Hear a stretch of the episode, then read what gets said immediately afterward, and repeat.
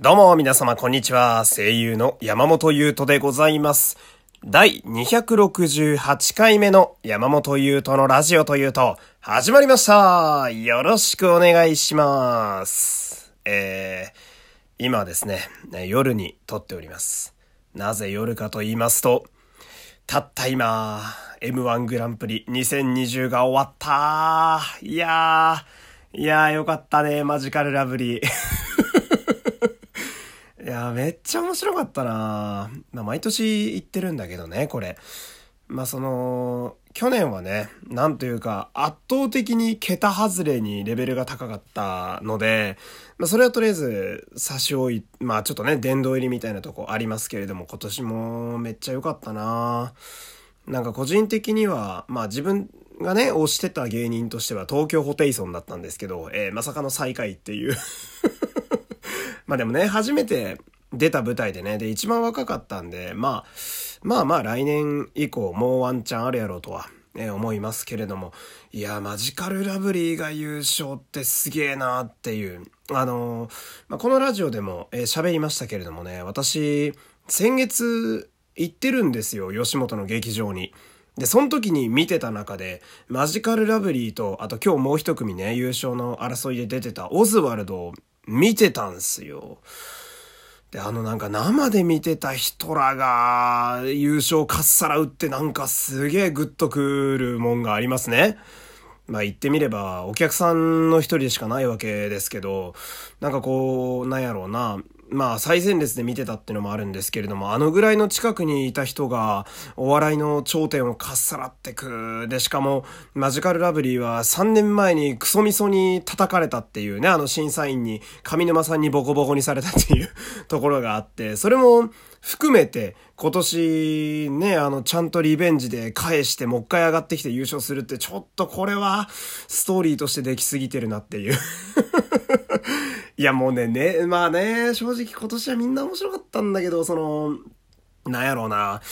なんか、私的には、まあ一番手叩いて笑って涙出るぐらい笑ったのがマジカルラブリーだったんですよ。で、その、特にね、その優勝の最後のね、えー、2回目のネタってあるんですけど、あれってその、まあ、1回目のネタを大体皆さんもちろんですけど、えー、勝たなあかんので、一番自信があるやつで来るわけじゃないですか。なんで、1番目のネタが、まあ、あの、もちろんその人の持って最も、えー、コンビのね、えー、研ぎ澄まされたネタであることは、まあ言うまでもないんですけど、ってことは、まあ必然的に、えー、2個目の、まあ優勝決定戦のね、あの、最後にやるネタっていうのは、まあ若干見劣りするパターンが毎年あるっちゃあるんですよ。まあそれはしょうがない。もう勝つために1個尖らしたやつで、2個目が保険みたいになっちゃうのはもうしょうがないんですけど、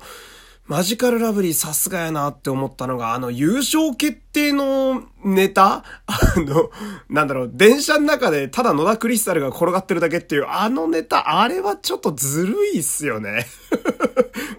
もう俺あれマジ涙出るぐらい笑っちゃって。で、あ、俺これ、で、たまにね、そのね、俺視聴者として一応見てて、たまにその、審査員の反応と自分の笑いが合ってない時とか、まあ相性レースありがちですけど、あれをこれ、俺のお笑いの、なんかこう、さじ加減が変なのかな、みたいなね、思う時あるんですけれども、私がゲラゲラゲラゲラ笑ってる間に、あの、司会の今田さんと、えー、まっちゃんも涙吹きながら笑ってたんで、あ、これは、その、笑いの極めてきた王者たちもちゃんと笑えるようなネタなんやと。えー、そこを考えたら、まあ優勝もこう頷けるというかね、とにかくマジカルラブリーがめちゃくちゃ面白かったっていうね、えー、そんな非常に良い M1 でした。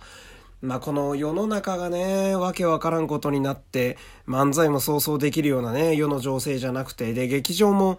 途中からしかね、あの、今年目いっぱい空いてたわけではないので、まあ、そんな中で芸人たちがね、こう、しのぎを削り合ってね、そんな中でも出してきた全力でこう、競い合うっていうのは、やっぱなんかこう、熱いもんがありますね。まあ、笑える番組ではあるんだけれども、まあ、毎年こう、終わってみると、ちょっとこう、ぐっとね、胸にくる、なんかこう、涙ぐましいものもあったりなんかして、いやー、今年もすごい良かったな。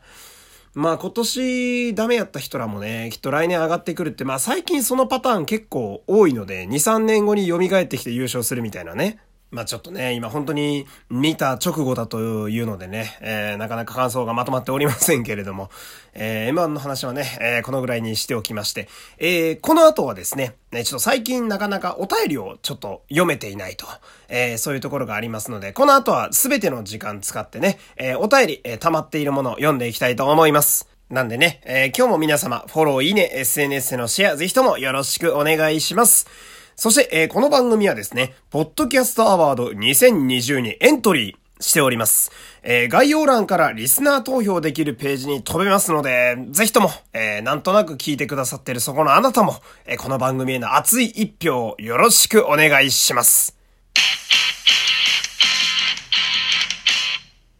さあ、ここからはね、えー、お便り読んでいきましょう。えー、っとですね、実は、えー、この番組をね、えー、いつも聞いてくれて、そして応援してくださってるね、えー、とある普通の小学生さんという、え文字通りの方がいらっしゃるんですけれどもね、いつもありがとうございます。えこの方のね、お便りが溜まってますので それもすごいんだけどな。ちょっと、え小学生くんシリーズをね、読んでいきたいんですけども、ちょっと古い順に行きましょうか。ね、まだ読めてないやつだと、こちら。えこんにちは。とある普通の小学生です。いつもありがとう。えー、ハジンさんは音楽家、淳平さんはクラウンやミュージカル、あのテーマパークでパフォーマンスされている方ですというお便り来てますね。これはあの、以前ですね、まあこの小学生くんが他にも聞いてるラジオがあるよみたいな。で、それで、まあこのハジンさんという方とね、淳平さんという方がやられてるラジオがあるよと。で、私がね、あの、わからんと。その、どんな方かわからないので、いじるにいじれないと。っていうね、文句を言っていたら、えー、こういう風にちゃんと職業を書いてきてくださるという。これは、うん、まあおそらくですけれども、私より売れてますね。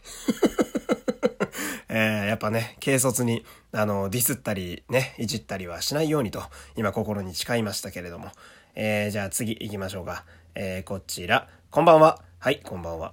大人用イヤホンが耳に入ってくれないとある普通の小学生です。あれね、意外と、意外と、そうか、まだ小学生だもんね。まあ男はね、これからでかくなりますから。僕のお便りが読まれた回は必ず Google Podcast でダウンロードして保存していますというお便り来てますね。ありがとうございます。ってことは今回の回も保存されるのかな？うーん、ありがたい話ですね。お便りなぁ。私も大昔に一度だけ福山雅治さんにハガキを読まれたことがあってね、あれは嬉しかったな。確かにその読まれる部分だけめちゃくちゃ聞いたもんな。なんか、ラジコだったかなあの、ラジオの CM でね、あの、自分のハガキが読まれた部分だけエンドレスリピートするのをね、人に咎められるっていう CM があったんですよ。だから自分のあの、ラジオネーム読まれたとこだけ、リピートすんのやめてよ、みたいな突っ込まれる CM あったんですけど、いや、そりゃするだろうとね。ちょっと気持ちわかりますけれども。いや、ラジオで、まあ、この、私のやってるラジオはね、全然ハードル高くないですけども、来たもん全部読んでるだけなのでね。ですけれども、まあ、オールナイトニッポンとかあのぐらいの規模になってくると、ハガキをただただ読まれる、まあ、メールをね、あの、採用されるだけでも、相当な倍率なので、まあ、読まれたらそりゃ嬉しいわなっていうね、保存もしちゃうよななんて私も思いますけれども。ほんじゃあ次行きましょうか。これは、えー、っと、今日、今日来たやつですね。えー、こんにちは、こんにちは。えー、とある普通の小学生です。いつもありがとう。えー、今からテストです。行ってきますっていうね。うん、もう、母ちゃんに送る LINE ですね、これは。うーん、テストか。今日テストだったのか。テスト？え？え、日曜日やん。え、日曜日でも今って、あ、違うか。塾行ってるんだっけ塾行ってるから、あれ？でも塾も日曜日ってやってたっけななんか、あの、私ね、あの、また年寄り臭いこと言いますけれども、私って小学3年生までは土曜日も普通に学校があって、だけど、小学4年生からの学習要項が変わっちゃってね、あの、土日は完全に休みになったっていう世代なんですけど、今の小学生の事情はわからんななんかあの、カラオケでバイトしてると学生さんの動きでね、なんとなく今が何の時期かってよく話になるんですけれども、なんか中高の試験の感じとかもね、私がいた田舎と都会って結構違ってるみたいで、なんかね、試験が終わったら帰れるみたいなね、あの、二限で終わりみたいな、あの、ことを言う高校生のことが都会にいますけれども、あんななかったっすからね。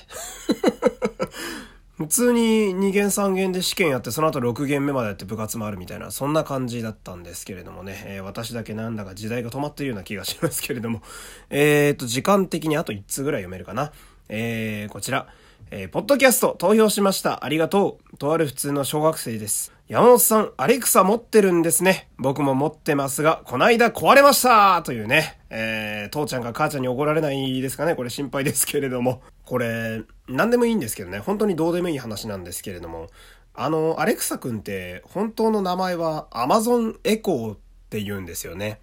まあ、呼びかける時の名前がアレクサっていう感じらしくって。なので、あの、Bluetooth でね、繋ぐ時に、毎回、アレクサっていう単語を探すんですけれども、出てくるのはエコーマイナス25って書いてあるんですよね。まあ、本当に、本当に今びっくりするぐらいオチも何もなくてね、あの、びっくりしましたけれども。なんだろう、ちょっと M1 で笑いすぎてね、もうちょっとぐらい、あの、トークとか笑いのセンスもらえたかなと思ったら、1ミリも成長してなくてね、えー、自分の勉強してなさに今とてもびっくりしているところでございますけれども。えーと、やばい、時間がない。えー、もうこれで終わりかな。えー、今日はこの辺で終わりたいと思います。お便り結局小学生くんの文しか読めなかったな。えー、よければね、皆さんもお便りバンバン送ってみてください。えー、っと、今月のテーマは私に言ってほしいセリフです。えー、その他のお便りも何でも気軽に送ってみてください。えー、ではね、今日も早口になっちゃいましたけれども、今日はこの辺で失礼したいと思います。山本優斗でした。また明日お願いします。